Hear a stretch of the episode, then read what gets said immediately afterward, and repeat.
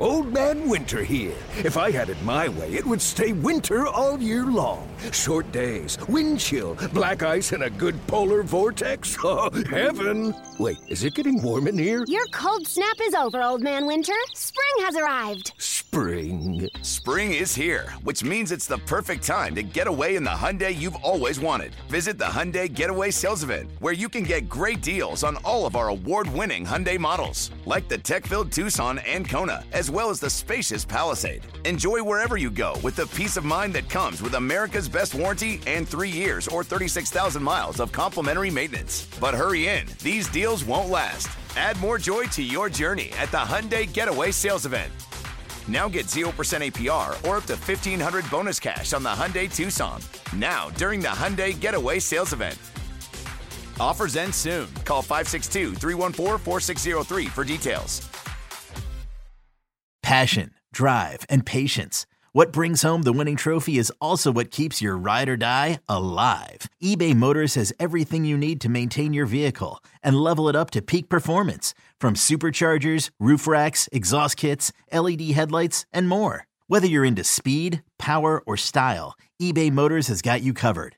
With over one hundred twenty-two million parts for your number one ride or die, you'll always find exactly what you're looking for. And with eBay Guaranteed Fit, your part is guaranteed to fit your ride every time or your money back. Because with eBay Motors, you're burning rubber, not cash. With all the parts you need at the prices you want, it's easy to turn your car into the M V P and bring home that win. Keep your ride or die alive at ebay motors dot com. Eligible items only. Exclusions apply.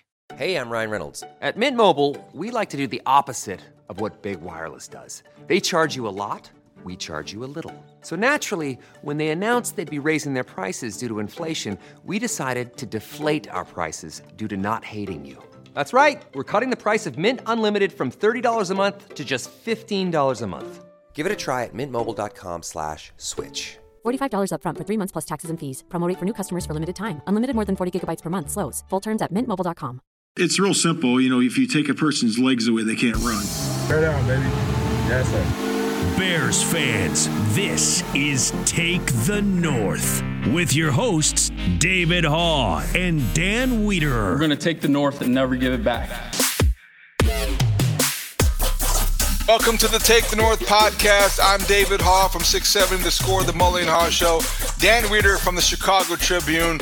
Days away from the Bears and the Vikings Sunday on the lakefront. Both teams kind of desperate with one win. The Bears coming in with a little bit more momentum, but a good old-fashioned divisional rivalry. The Bears have lost five of the last six, Dan.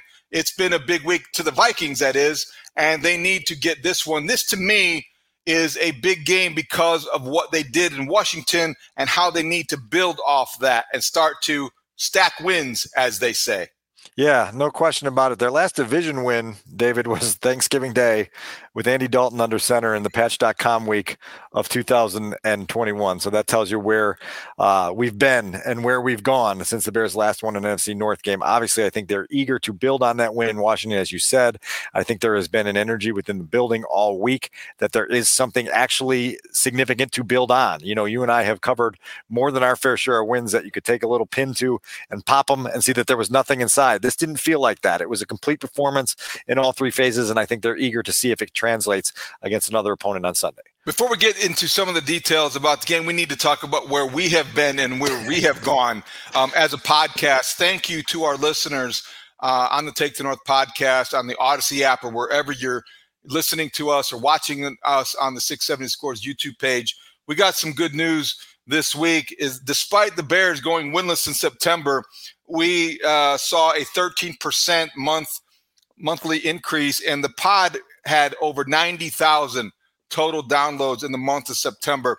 That's because of the Bears fans' interest. That's because uh, when the Bears are good, they're a good story. When they're bad, they might be better. And there was a lot of dysfunction, a lot of reaction, and a lot of loyalty from Bears fans. So thank you to the audience for tuning in to the Take the North podcast. A lot of time goes into this. but we know that you care about it and we appreciate that. David, we've always talked about our audience as being the smartest, most level-headed group that you can find uh, in football podcast audiences. I appreciate them doing that as much as they do. The loyal audience as well. That three-word review after every game seems to generate poetry. A whole lot of buzz, and it's That's tremendous, poetry. The dedication that people put into coming up with those good responses. I was at a Oktoberfest a couple weeks ago and had three different people stop me to say that they're listening to the podcast. That's always a nice feeling to know uh, that people you know and then others that, that you're just getting to meet are uh, are listening and appreciating some of the stuff we're doing. You can give us feedback. Uh, you can review it. You can subscribe. You can do all the things on the podcast, or you could go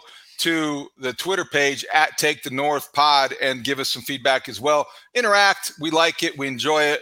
We're used to it. So anyway, thank you to the audience for being loyal listeners and for digging in on this Bears season. All right, it's time to get to our opening drive. It's time for the opening, the, the opening drive. So, Dan, I think the big story to me about the Bears as they come out of this mini bye is the surprise that I have, and you can you can chime in too, is that in the evolution of an offense that we we we saw stagnate early. We wondered what it would become. And then here we are five games in with a mini bye, and all of a sudden, only the Dolphins and the Lions have more explosive plays than the Chicago Bears. How did that happen, and how can they sustain that? Yeah, so there's many reasons it happened. One of the big ones is that they got two defenses that leave themselves vulnerable to big explosive plays. The second thing is, is they they they found themselves a little bit these last two weeks. They found who they are offensively. They found answers within what they were doing and the things they're calling, both in the run and the passing game. And their playmakers are making plays. When you provide a quarterback uh, a clean and quiet pocket to work from, suddenly the throws are a little bit crisper. When you find uh, a, a receiver like D J Moore who can turn a short catch into a big touchdown gain, suddenly those explosive gains go up. What we're looking for now, David, is for this to become consistent. I told you on the Mully and Haw show earlier in the week that uh, particularly as it relates to quarterback performance, you can kind of view every week of a football regular season as a, a, a hole on a golf scorecard. You know, I, there's eighteen of them now, now that we have eighteen weeks, including uh, the, the bye week. And, and so the, the whole key is taking these flashes of brilliance like they've had the last two weeks and showing that they can be consistent. The production can continue. Um, and I think that's going to be a notable conversation to have coming out of this game Sunday against the Vikings and going forward. Um, and I had a, a lengthy chance to sit down with Luke Getsy uh, this afternoon to, uh, to talk a little bit more about that, but there's a lot to get at because this offense does look a lot better. So I wonder about Luke Getsy's mindset going into this mini bye. And I think that he has dealt with criticism. He's dealt with praise. He's dealt with uh, over-the-top criticism, and he's and he's de- dealt with hyperbolic praise. And I wonder where he is now, now that Justin Fields in the last two games has taken strides as a passer. The game seems to be slowing down. The faith throws, as D J Moore referred to them, are being made. And in fairness, Dan, I mean, Justin Fields has – I think it's I think it's a little unfair that, that as he begins to improve and progress, now we're kind of, and I'm guilty of this too, we're moving the goalposts. Now we're not comparing him to maybe the growth on his, his on his growth chart. We're comparing him to what Caleb Williams could be. I'm not sure that's always fair, but I do think he's taken strides and he's improved. And I wonder what Luke Getsy thinks about how far Justin Fields has come this year from his perspective. Well, if you've listened to me talk about Luke Getsy in the two years that, that I've had to get to know him, the thing I love about Luke and the thing I appreciate about him most is that he can just stay so centered and so grounded, you know, and I think it's a plus for both the way he views the offensive growth and the the the energy he he exudes to the room, to that offensive room, and in, in, in um, them just understanding that, yes, we've made progress. We've got a long way to go. I, I'm writing a, a longer piece that's up at Chicago Tribune dot com on Friday morning about Luke taking the temperature of what these two games on the heels of a, a bumpy September truly signify for this team. And one of the things I said is that, you know, Luke has a, a an aversion to unnecessary worry, and he's severely allergic to that that sort of delirious excitement that tends to bubble up when you have surges like the Bears have had these last two games. And so now what is it, what does it translate into? I think what Luke sees in these last two games is a group that has um, learned to play together, a group that is understanding what its strengths are and is playing towards them, a group that now understands on a week-to-week basis that you've got to take apart a different opponent each week and try to find the things that you do well that match up against things that they might not do so well and maximize those. They did so very well against the Broncos and Commanders. And now it's just a, a, about building on that. And I think Luke's kind of grounded perspective in that regard is, is very beneficial to a room um, that is subject to being shaken up to all the things that you talked about, hyperbole and over-the-top criticism and all the other things that come with this league. If you can stay steady and process-driven and in the moment, you give yourself a much better chance of hitting the bullseye that you're actually striving to hit. Sometimes I think we all overthink this a little bit, and we certainly overanalyze it. I, I wonder if all of this is as simple as if you plug in a number one wide receiver into the equation, a D J Moore in this case, who makes maybe a throw that might be six inches off or mm-hmm. a little bit inaccurate, that somebody in Justin Fields' first season – uh, who's the guy that fumbled against the Vikings, you know, um, y- y- you know, th- The Amir players, Smith-Marsette. Yes, thank you, thank you. The guys who are in, in this elite category, and I think D J Moore is approaching this status in the National Football League because you look at the rankings of receivers, and he's probably a top ten guy. I wonder if it's as simple sometimes as just putting a guy like that in a position to make a play and giving him the chance to do so. And then all of a sudden, when he does that, and he's the N F C Offensive Player of the Week, and he's got all the numbers, and it's the first time since nineteen ninety-nine, and sure, all the distinction. But I wonder, is it as simple as, boy, put a playmaker into the equation, then everything seems to be solved? Um. It is as simple as that, but there is more to it. Also, I think that momentum and belief in this league are fast-rolling snowballs. You know, and if you can get them started, they can get you going in the direction you want to go really quickly. And I think we saw that in the first half in Washington. You know, the Bears win the coin flip, David, in that right. game, and they decide to take the ball. And two plays after deciding to take the ball after winning the coin flip, they're facing third and long, and you're going, oh, my God, right? And then comes third and nine.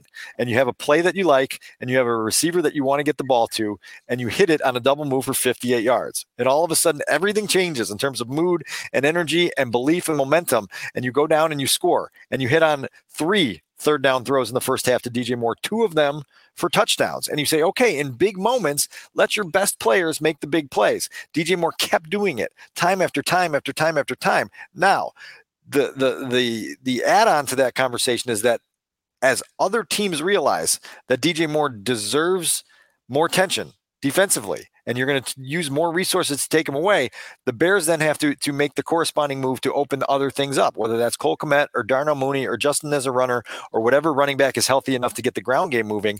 The hope is that you have a, a, a multitude of answers to address whatever you're saying. You're exactly right, and I think I may have said some version of that on Thursday morning on the Mully and Haw Show. Sometimes I like when we have the opportunity to do this podcast because I end up refuting myself, you know, I mean, because it's like hours later, I start to think about what I said and I wonder if I really put it in the way that I wanted to say it. You're exactly right. And I think that everyone can defend that idea.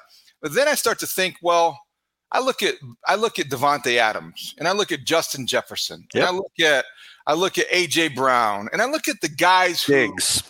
Yeah, Stephon Diggs. And I look at guys like D J Moore, the category that he's placing himself in, and I think, well, that's true for them every week, and it has been for years, and yet they continue to produce at a very high level. So it's part of the conversation, but I don't think it's it's necessarily imperative that they find a way to use Darnell Mooney or Cole Kmet. I think you still keep pounding D J Moore. Oh, no, it, a hundred percent. No, a hundred percent. You don't, you don't go away from that. But now what you want to do is, is, is take away the option of an opposing defense to use as much resources as they, as they hopefully want to. Right. You know, to take away that guy. And now you've got you've got answers in other places. And if you can can loosen that defense up over here, well, now D J's got another opportunity there. Um, Yeah, I, I mean, I'll leave it there, and then we can get into, uh, in a minute, uh, a couple specific plays from that game uh, in the first half in Washington that Luke was uh, kind enough to, to dive deeper on with me, and, and I'll give you some insight into to kind of what, what he thinks they signified. Well, let's do that because we'll, we'll do that, and then we'll go into some things we expect from Brian Flores and the Viking defense. But first, let's go back to last Thursday night. Luke Getsy was was uh, nice enough, and I think you're right. He he is never shy about exploring the intricacies of any given play, whether it works or not, really. Right. And, and, and it's, it's good because it, it it's educational.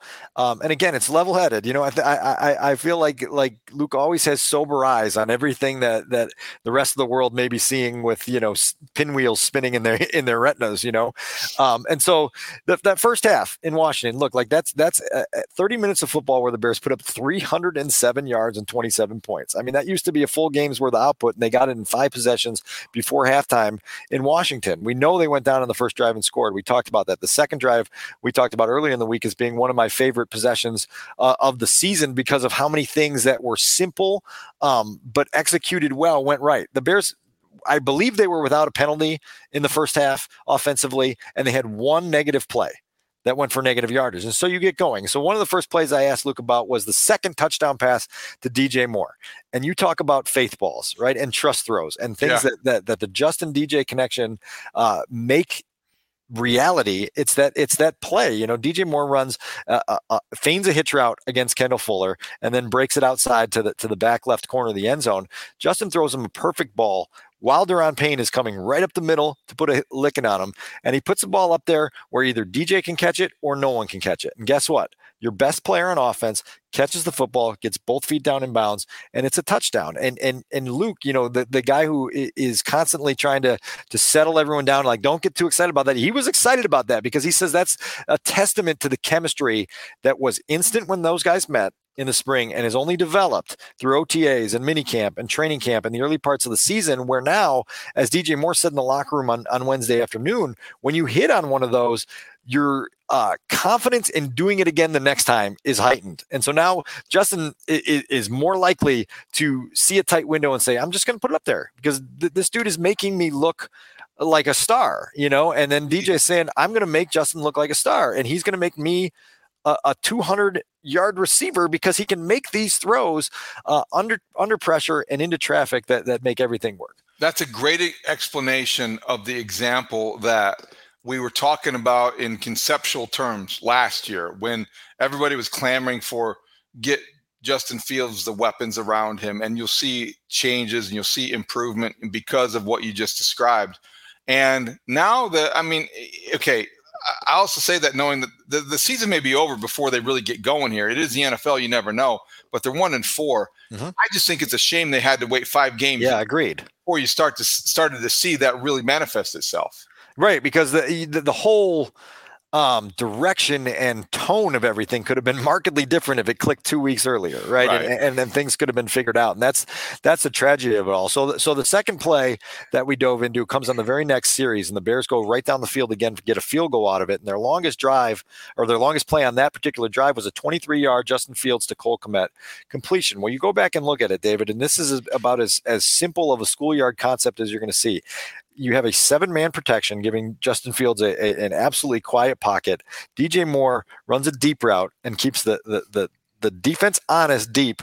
And Cole Kmet just stops his route twenty yards downfield, and Justin rips a, an easy pass down the left hash for twenty-three yards. And when we talk about all of the, the moments in our time covering this team and this offense and all the things over the last decade where they made offense look so difficult, when you can take something so simple and get twenty-three yards out of it to to propel a scoring drive, it's like, okay, this is what happens when the offensive line holds up with help in protection. This is what happens when your best receiver keeps an opposing defense honest, and then you've got a, a, a playmaking tight end that can get to where he's supposed to be and catch a throw that's there. It's it's a small little play, but it means so much to, to the growth and, and evolution of this offense. Great example, great explanation. I'm glad Luke Getsy opened up like that to you. Looking forward to that story in Chicago Tribune dot com.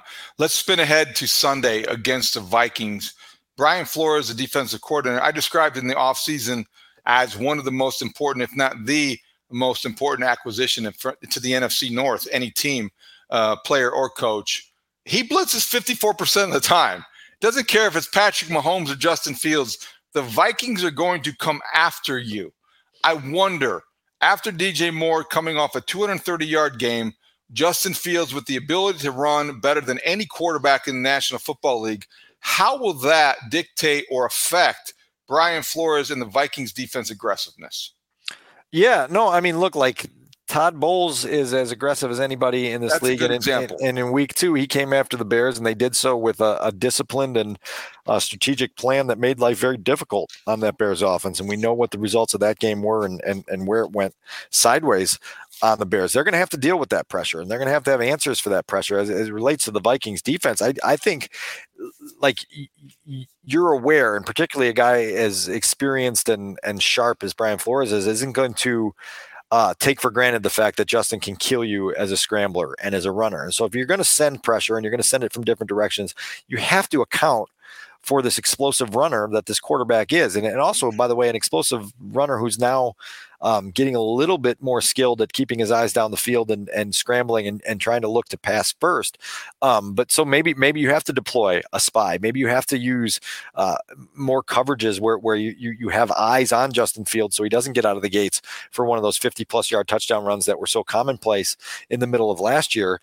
Uh, it'll be very interesting to see how this chess match unfolds. You know, the Vikings have done a really good job this year of putting pressure on opposing quarterbacks. They haven't done a terrific job at slowing down the production of opposing passing attacks. So it's going to be really interesting to see kind of how that how that game goes, a little bit of cat and mouse, and and who's able to respond to it quicker. Let Tend Dental make your dream smile a reality. We offer a variety of top-rated treatments, including Invisalign aligners. And for a limited time, Tend is offering seven hundred fifty dollars off orthodontic treatments. Offer valid through January thirty-first, so don't wait. Visit hellotend.com slash sale. That's hello, T-E-N-D dot com slash sale. And book your free consult today.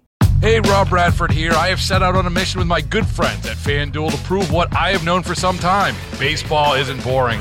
Now I have a daily podcast to prove it, with some of the most notable people in the baseball world screaming baseball isn't boring from the mountaintops, or at least agreeing to come on our show. Players, managers, G Ms, and yes, even the commissioner of baseball, Rob Manfred. It has been a constant wave of baseball's most powerful voices. So join the revolution. Subscribe and soak in Baseball Isn't Boring. Listen on your Odyssey app or wherever you get your podcasts. You'll be glad you did. Hey, I'm Ryan Reynolds. Recently, I asked Mint Mobile's legal team if big wireless companies are allowed to raise prices due to inflation. They said yes. And then when I asked if raising prices technically violates those onerous two-year contracts, they said, what the f*** are you talking about, you insane Hollywood ass f- So to recap, we're cutting the price of Mint Unlimited from thirty dollars a month to just fifteen dollars a month. Give it a try at mintmobile.com slash switch. forty-five dollars up front for three months plus taxes and fees. Promo rate for new customers for limited time. Unlimited more than forty gigabytes per month. Slows full terms at mint mobile dot com.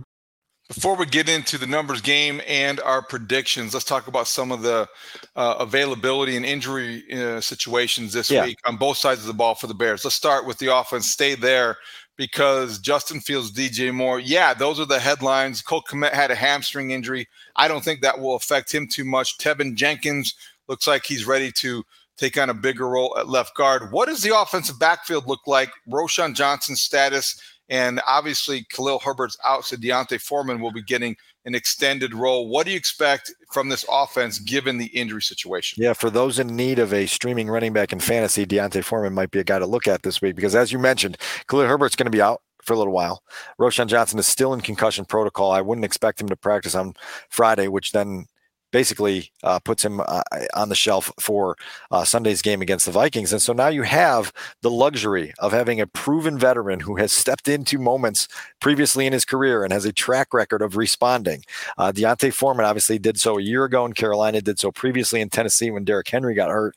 And you've got a guy now who has such uh, unwavering confidence and belief in himself to go take on a heightened role immediately, even after the disappointment of of being inactive the last few weeks and having to deal with such a minimal role through the first five games of the season. This was one position that you and I talked about in August as being one that had that quality depth that really good teams have. Well, now you get to lean on that quality depth a little bit, and I think that's one area where where you you know you don't lose a lot of sleep if you're Ryan Poles, Matt Eberflus, Luke Getsy, because you understand that like we built this room up to withstand something like this, and now's our chance to prove it.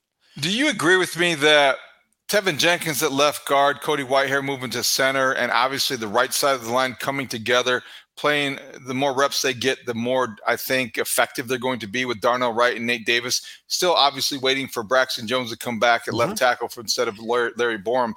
But Tevin Jenkins in thirty-seven snaps, yeah, his conditioning still may be an issue, but I wonder if that's overblown, Dan. This is a different offensive line when he's lined up at left guard. Well, look, like the conversation with Tevin Jenkins has always been, how long is he going to be lined up at left guard?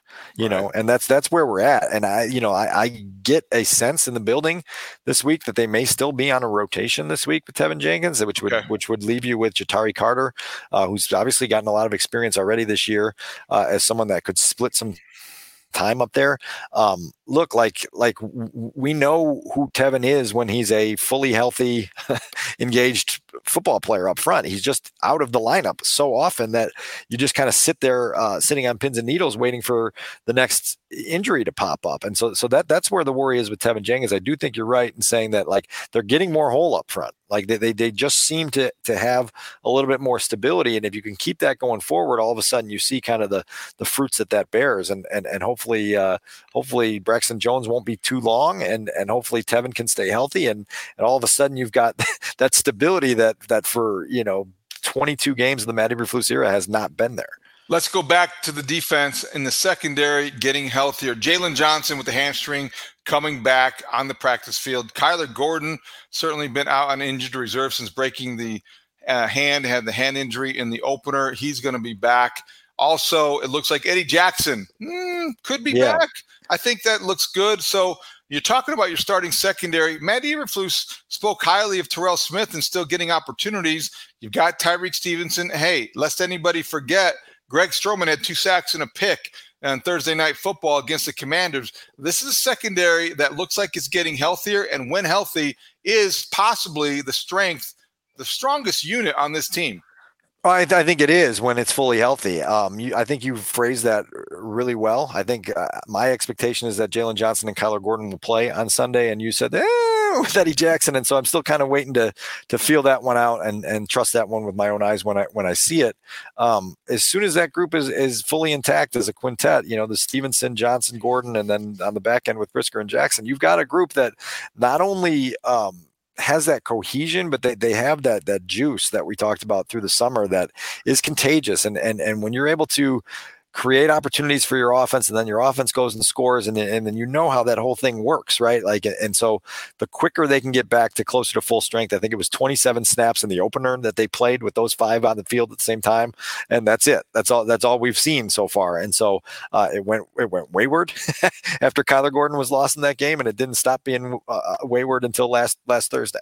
I've wondered this aloud a couple times on the Mullen and Haw show this week, Dan, and, and I think it, it continues to kind of make me wonder. Wonder, getting these guys back, getting a secondary that is whole, I wonder what effect that has on Matt Eberflus's approach. He's calling defensive signals. He's going to probably do that the rest of the season. And against the Commanders, he blitzed twenty-eight percent of the time, basically one out of every four snaps, which for a cover two conventional scheme is quite a lot for an, a defense that wants to get pressure from us from four.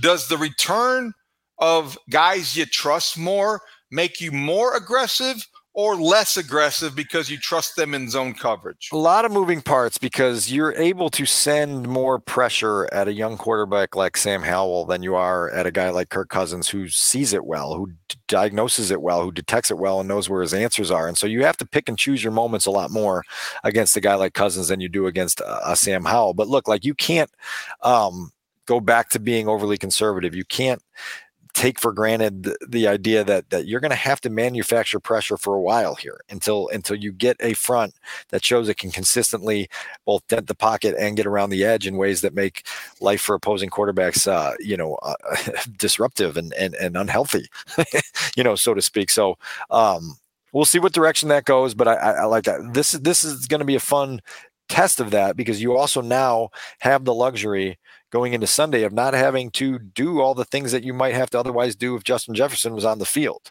You know what I mean? And so, like, there is now uh, a, a certain game within the game that you can play that you would not have been able to play if you were having to devote so much extra attention to the best receiver, or at least one of the top two uh, in the game right now. Justin Jefferson on injured reserve. Dalvin Cook is in uh, uh, New York. Uh, he's not walking through that door. Kirk Cousins still there indefinitely until he, you know, waives his no trade clause. Who is the who is the guy on the Vikings offense that maybe you fear that might on Sunday afternoon become a nuisance to Bears fans? I just wrote it. T J Hockenson. You know, that's the guy. He's got thirty catches. He's been targeted thirty-nine times this year.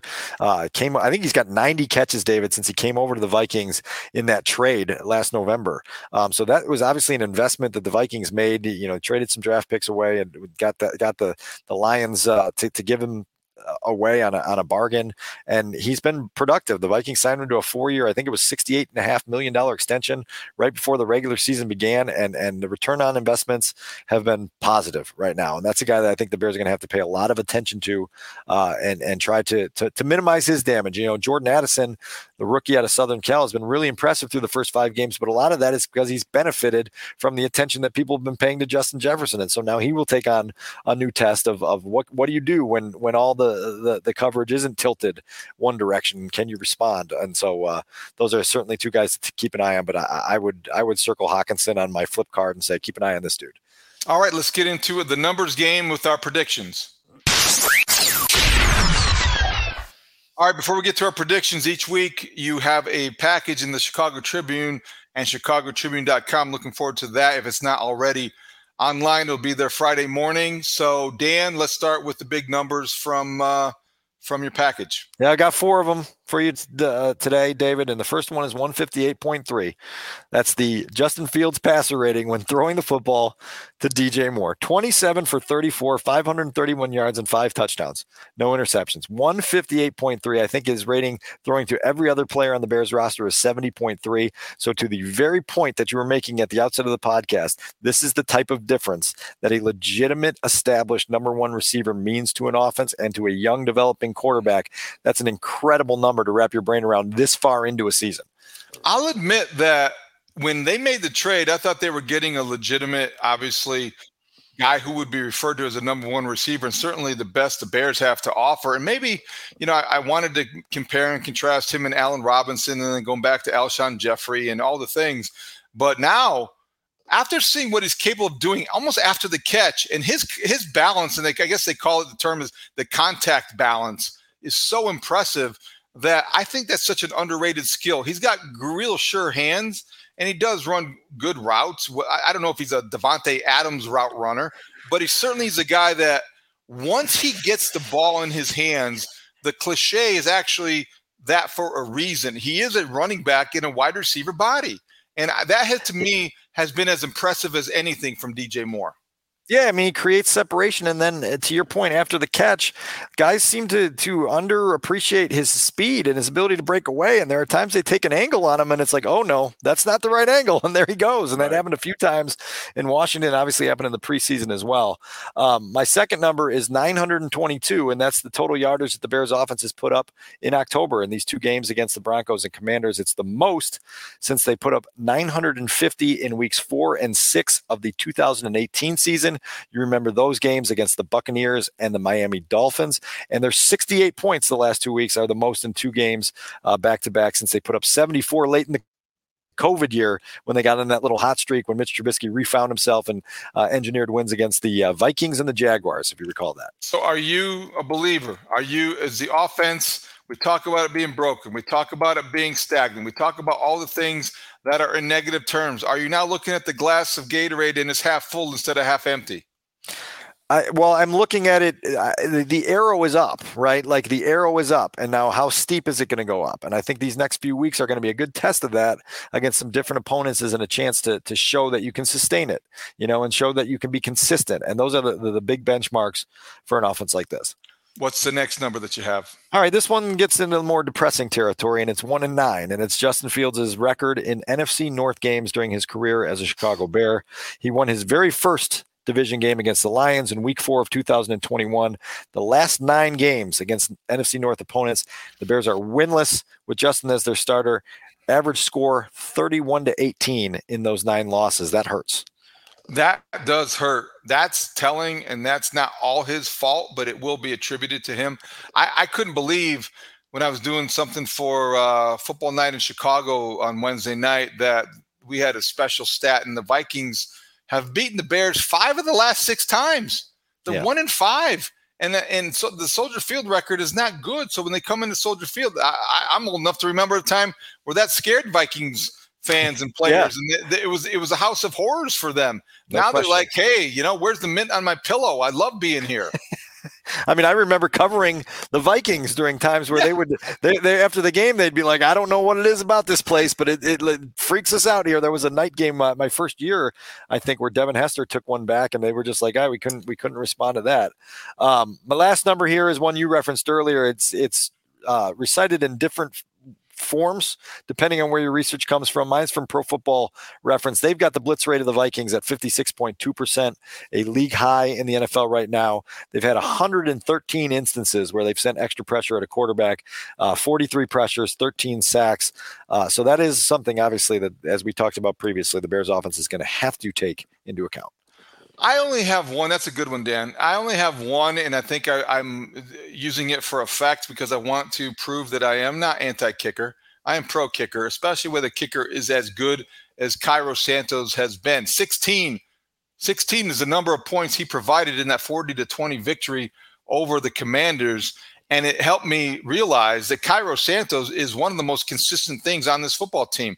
He's eight to eight in field goals attempted and made. He's eleven for eleven on extra points. And last year, whatever he was going through seems to have been just a bugaboo that was re- restricted to last year, because this year he's back to being the guy that really he has been throughout most of his Bears tenure. I think Cairo Santos is almost like the easiest guy. Why are you laughing at me? Well, because because the, the reason I'm laughing is because like you're you're setting this is like the, the typical T V broadcast where you're setting it up for the last second kick to sail wide left, and then Studs pulls up this clip on Sunday night and, and puts up this whole long soliloquy from David Haw about how reliable Cairo Santos is, and it's the big the big jinx that he didn't need.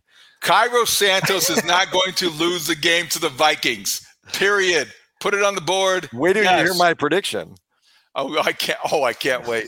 Anyway, Cairo Santos deserves his due. And we have one number to add to this package from Adam Sadzinski before we get to his very unpredictable prediction. I can't wait for that. Let's hear from him from the numbers game first. Hey, hey, Studs. Hey, guys. So, all right.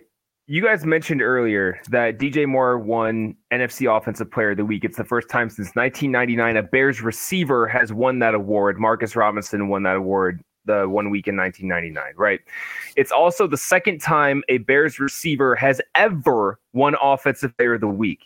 So I did some research. Offensive Player of the Week, N F C Offensive Player of the Week, has been given out every year, every week since nineteen eighty-four. That's before that it was A P N F L Player of the Week. So we won't count anything before that, just for the just for the sake of this exercise. So that's sixteen weeks a season up until nineteen ninety when they moved to seventeen weeks in a season, and then up until twenty twenty-one when they moved to eighteen weeks in the season when they added the extra game. Now you add in the three weeks prior to the past week that they handed out the award. That is six hundred forty-seven times this award has been given out. Two times.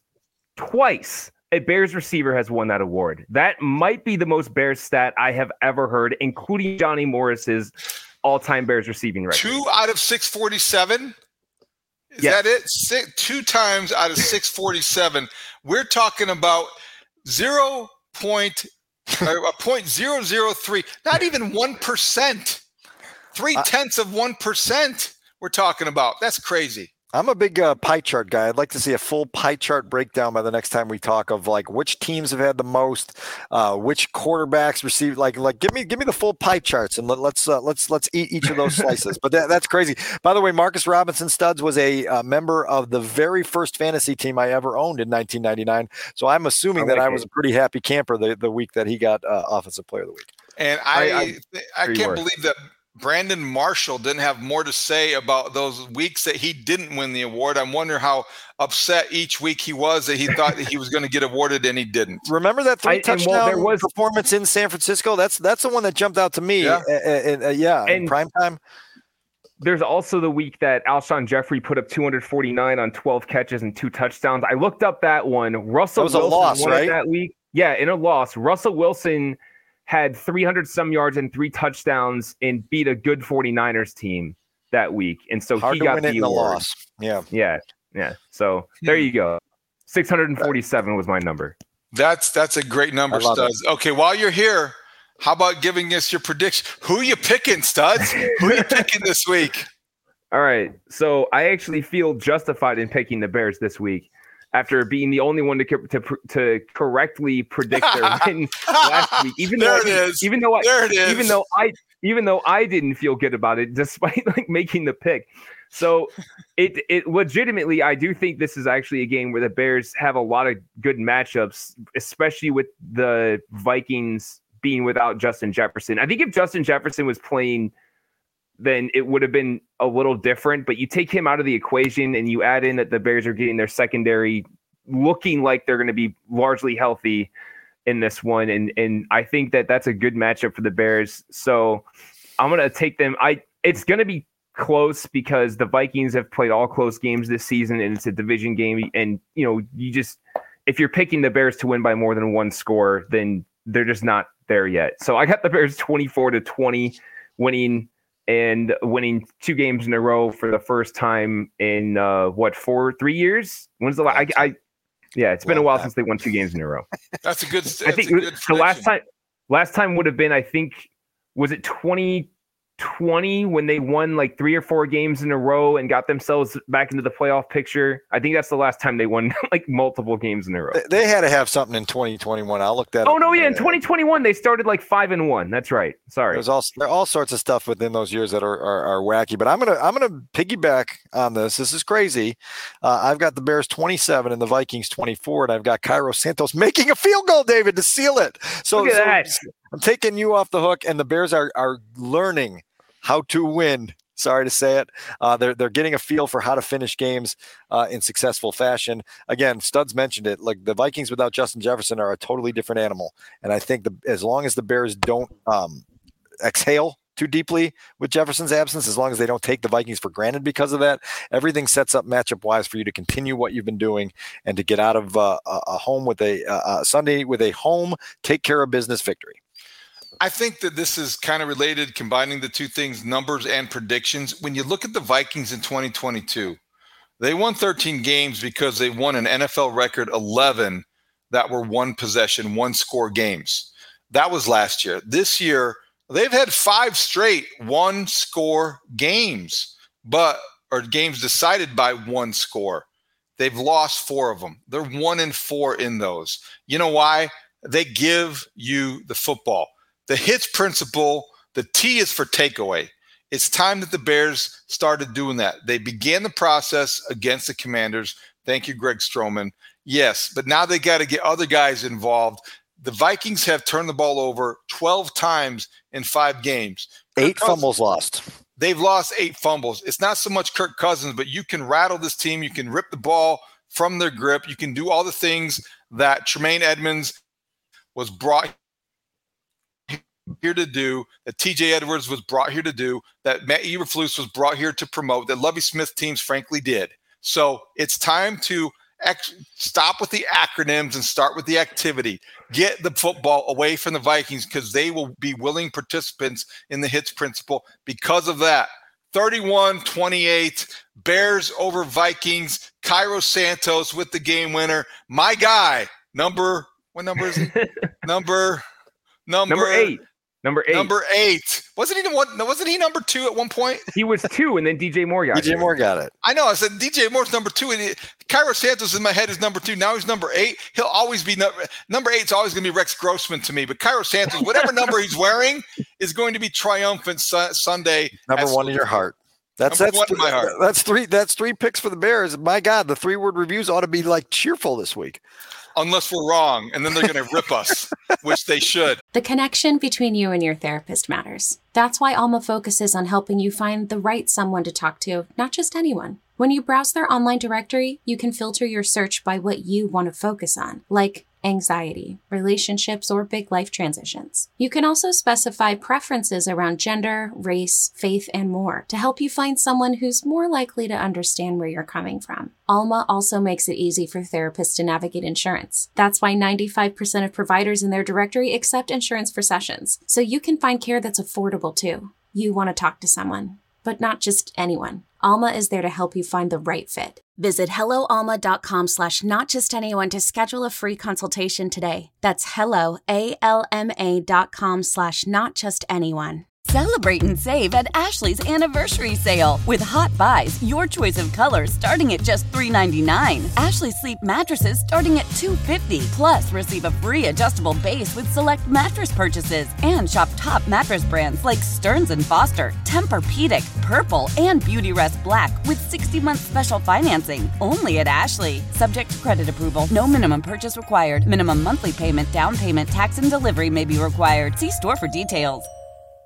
I X L Learning is an online learning program for kids. It covers math, language arts, science, and social studies. I X L is designed to help them really understand and master topics in a fun way with positive feedback. Backed by research, kids using I X L are scoring higher on tests. Powered by advanced algorithms, I X L gives the right help to each kid no matter the age or personality. Rather than looking at multiple programs to help your child in different subjects, one subscription gets you everything with I X L Learning, and all the kids in your home work off one site from pre-K to twelfth grade. If your child is struggling, this is the smartest investment you can make. One in four students in the U S are learning with I X L. I X L is used in ninety-five of the top one hundred school districts in the U S Make an impact on your child's learning. Get I X L now, and listeners can get an exclusive twenty percent off I X L membership when you sign up today at I X L dot com slash I X L A V. Visit I X L dot com slash I X L A V to get the most effective learning program out there at the best price.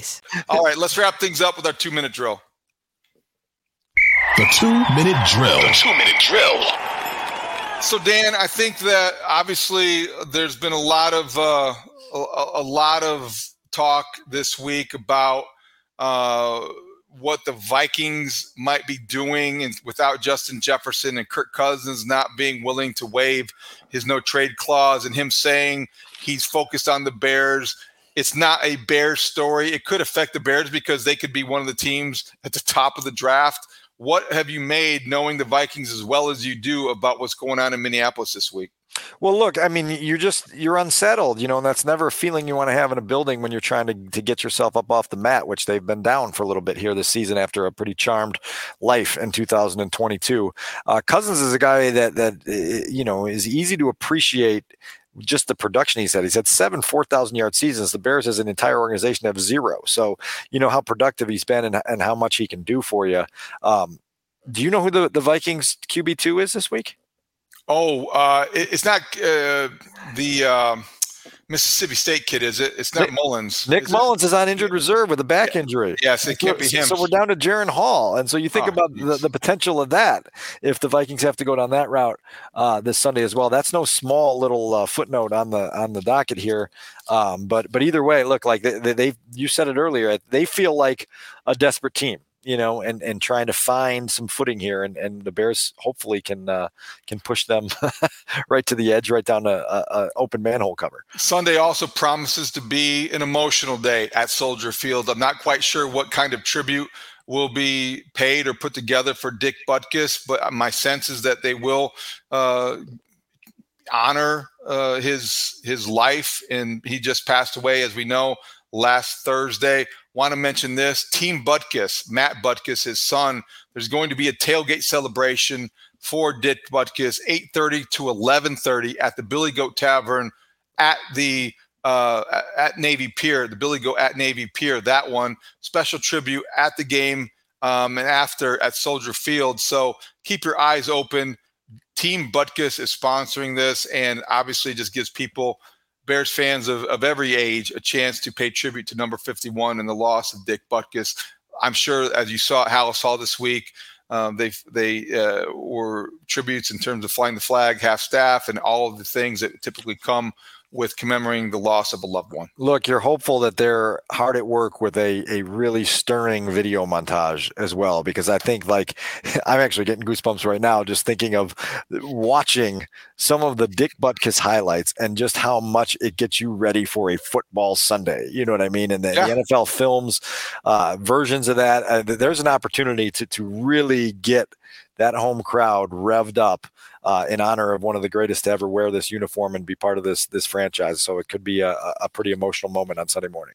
Dick Butkus was football in Chicago for many years, and he his, his legacy is uh, is wrapped up in that idea. So yeah, I do think Sunday will be an emotional day, and I wonder what kind of juice the Bears, as players, as an, as an organization, will will take to the field because of that reminder. That certainly will be that part of the pregame presentation. So keep an eye open for that. A lot of fifty-one jerseys, I'm sure, at Soldier Field on Sunday. What else did we miss? Anything else going on at Hallis? You've had a busy week.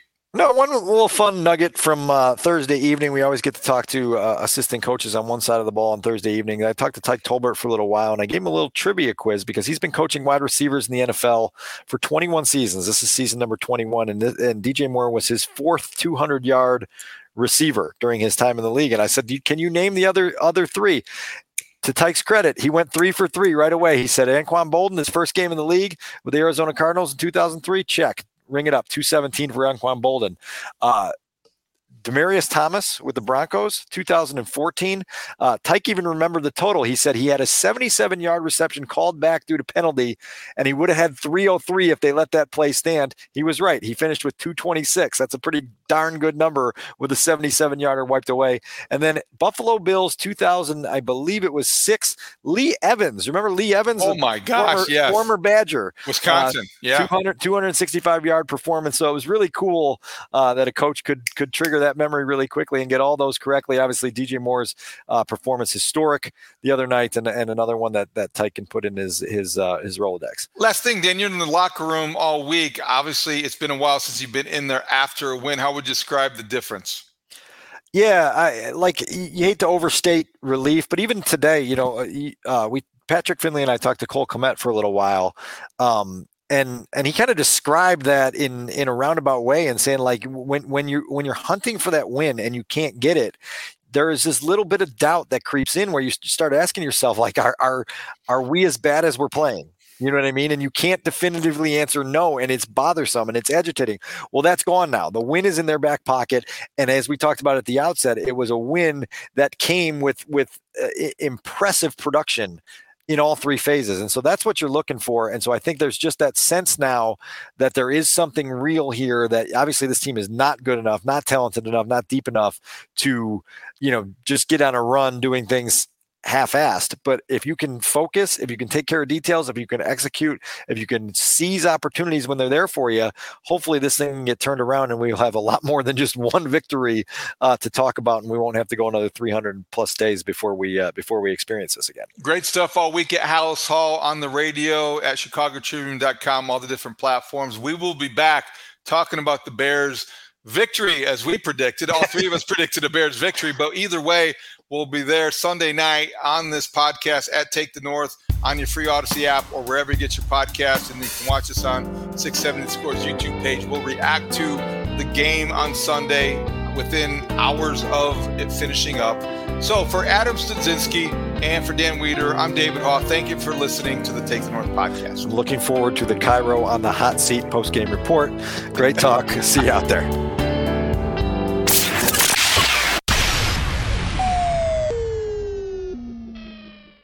Hey everybody, I'm Mark Shanowski, along with one of the N B A's most popular analysts, Stacey King. We're inviting you to join us on the Gimme the Hot Sauce podcast. So join us every week here in the Hot Sauce Studios, where we'll be talking about basketball, football, M M A, entertainment, and unique viewpoints from a group of sports experts having a few brews. That's right, listen up on the Odyssey app or wherever you get your podcast.